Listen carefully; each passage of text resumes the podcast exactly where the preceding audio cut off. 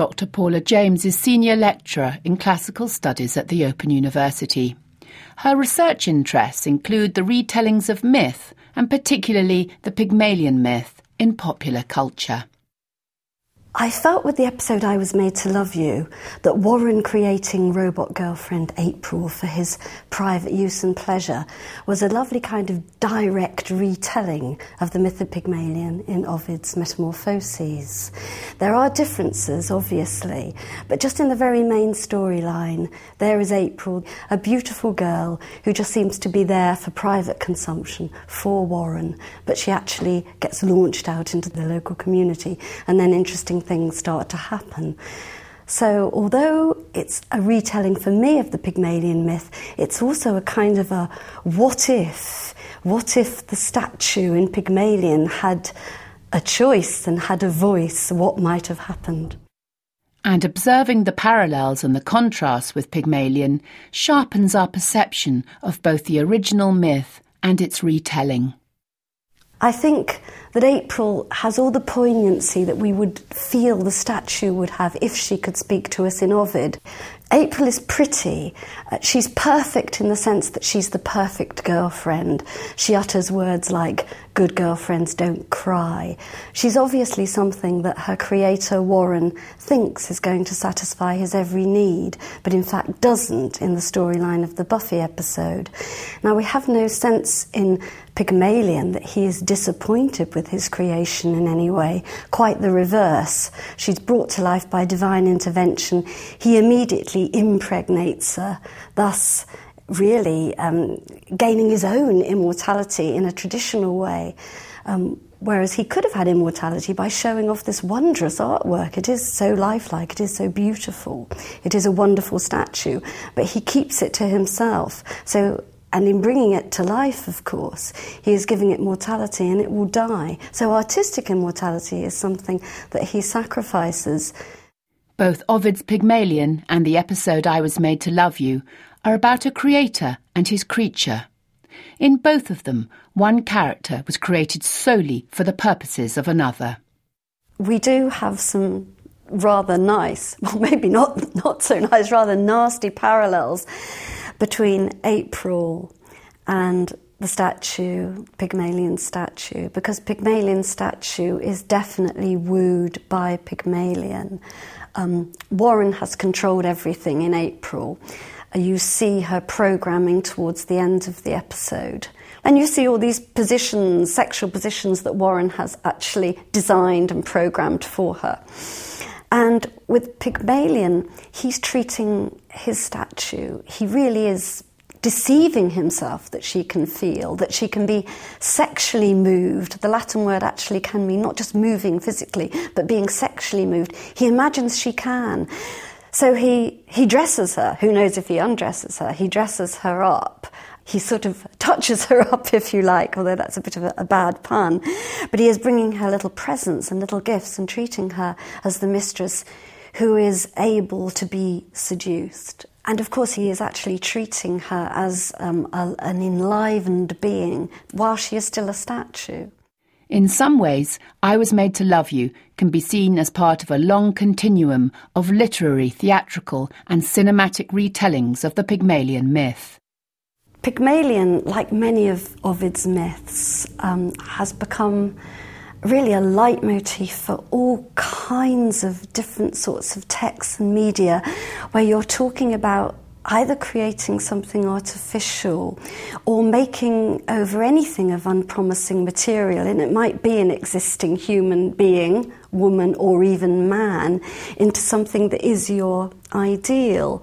So, this kind of storyline I suppose one of the most well known ones would be George Bernard Shaw's Pygmalion and then later My Fair Lady, where I suppose it's almost a reverse thing that's happening because you take something common and, as I say, unpromising um, in its material and it, it gets distanced and put on a kind of a pedestal.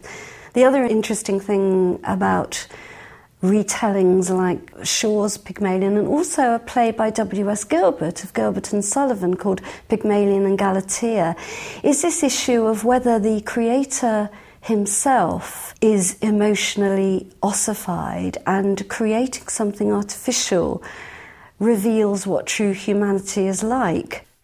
And to what extent does the character Warren in I Was Made to Love You follow on in this tradition? It's not that Warren's rejected available partners, which perhaps Pygmalion has, to create something perfect and innocent and guaranteed virginal. Maybe available partners have rejected Warren because he's the geeky computer scientist kind of character. So Warren has to create a girlfriend because he can't get one, which is all rather sad. So we could feel quite sympathetic towards Warren, except that he has no sense of responsibility for that creation. Paula James sees this as the ethical core of this particular retelling of the Pygmalion myth. I think, at the most basic level, a feminist perspective upon both April and the statue is, is one of, of outrage that you can have even an idea of something of perfection in a woman, wanting her to live up to your ideal or even cultural ideals of the time, and create her with that kind of model in mind, and then to refuse to have any responsibility for the consequences. Now, we can't say Pygmalion rejects his statue at all. He embraces his statue in both senses of the word, um, whereas Warren actually allows his creation to die and is hoping her batteries will just run down and she'll be out of his life um, forever.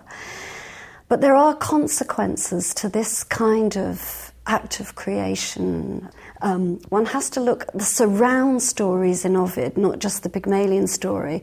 One of the later descendants of the statue and Pygmalion, Myrrha, falls in love with her father Cinyras, king of Cyprus, and contrives to sleep with him and produce a child by him. And this is seen as a terrible story. Um, she has acted completely beyond the pale, outside of any moral boundaries. And yet, Ovid, with his usual mischief, we might say, is forcing you to look back and think, but wait a minute, Pygmalion slept with his creation. So this is actually a distasteful story. It's not such a perfect, pure story about an artist who gets his just reward. So, how successful did Paula James find this episode of Buffy the Vampire Slayer? I think what I gained from the Buffy episode, and I have often found this with modern and popular culture texts, whether they're cinematic, literary, or painting, artistic in that sense, is you do go back to your source and it starts either illuminating it or making you ask other questions about the original.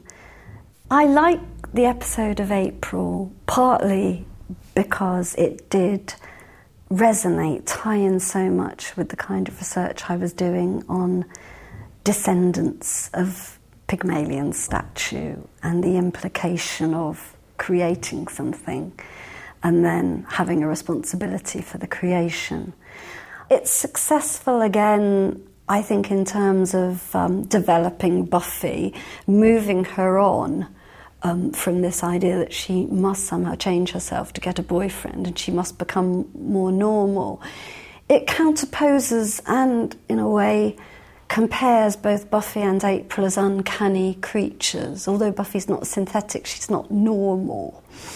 And, and she seems to be created for a particular purpose, which can be a great obstacle to her personal happiness and often her development that she is the slayer and she has this role.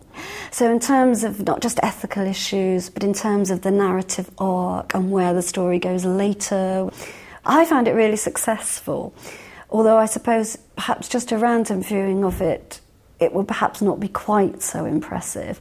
And as audiences become more and more sophisticated, maybe they find the message of you don't have to be a perfect girlfriend done with a bit of a sledgehammer in producing a robot April to, to show Buffy the way.